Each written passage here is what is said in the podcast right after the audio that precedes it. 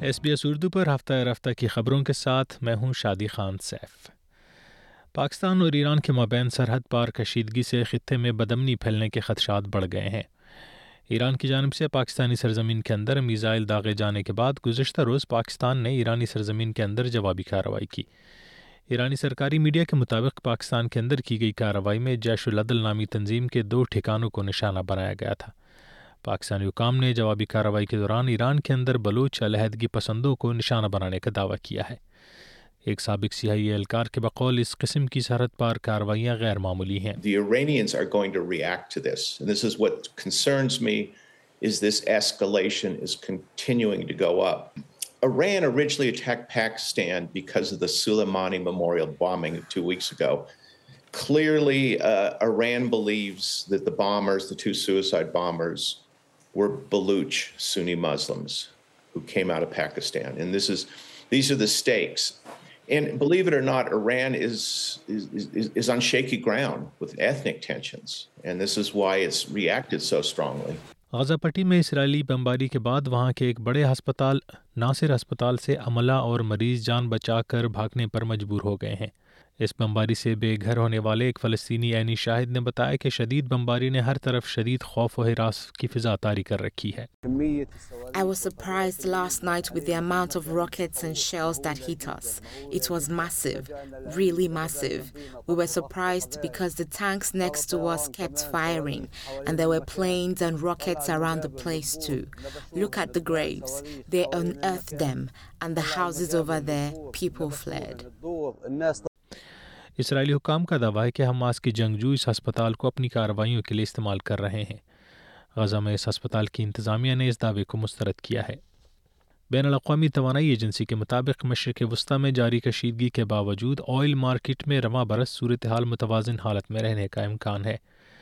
آئی اے ای اے کے executive director فتح بیرول نے world economic forum کے دوران کہا کہ بحر الاحمر میں حوثی باغیوں کے حملوں اور دیگر عوامل کا تیل کی قیمتوں پر اثر خاص معمولی ہے۔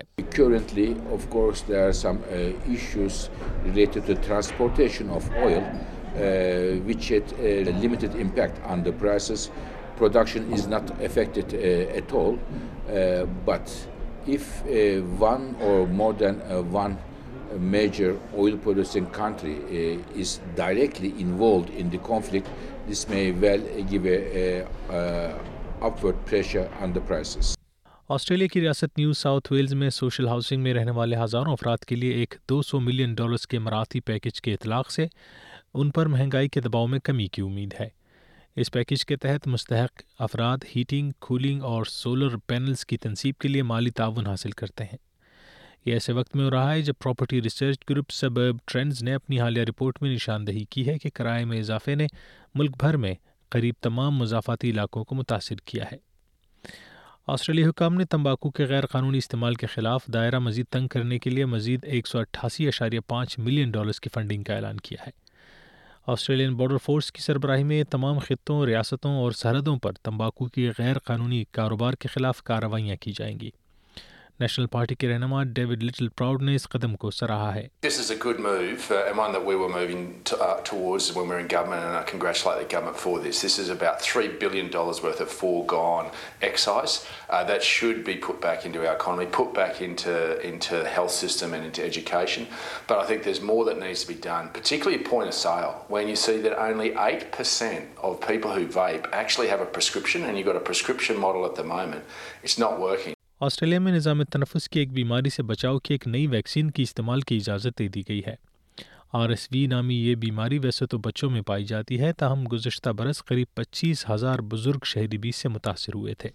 میلبرن میں جاری آسٹریلین اوپن کے دوران جمعرات کی شب ایک غیر معمولی طویل مقابلے میں روس کے ڈینیل میدودیف نے فن لینڈ کے ایمل روسووی کو چار گھنٹے اور تیئیس منٹ تک جاری رہنے والے مقابلے میں شکست دی۔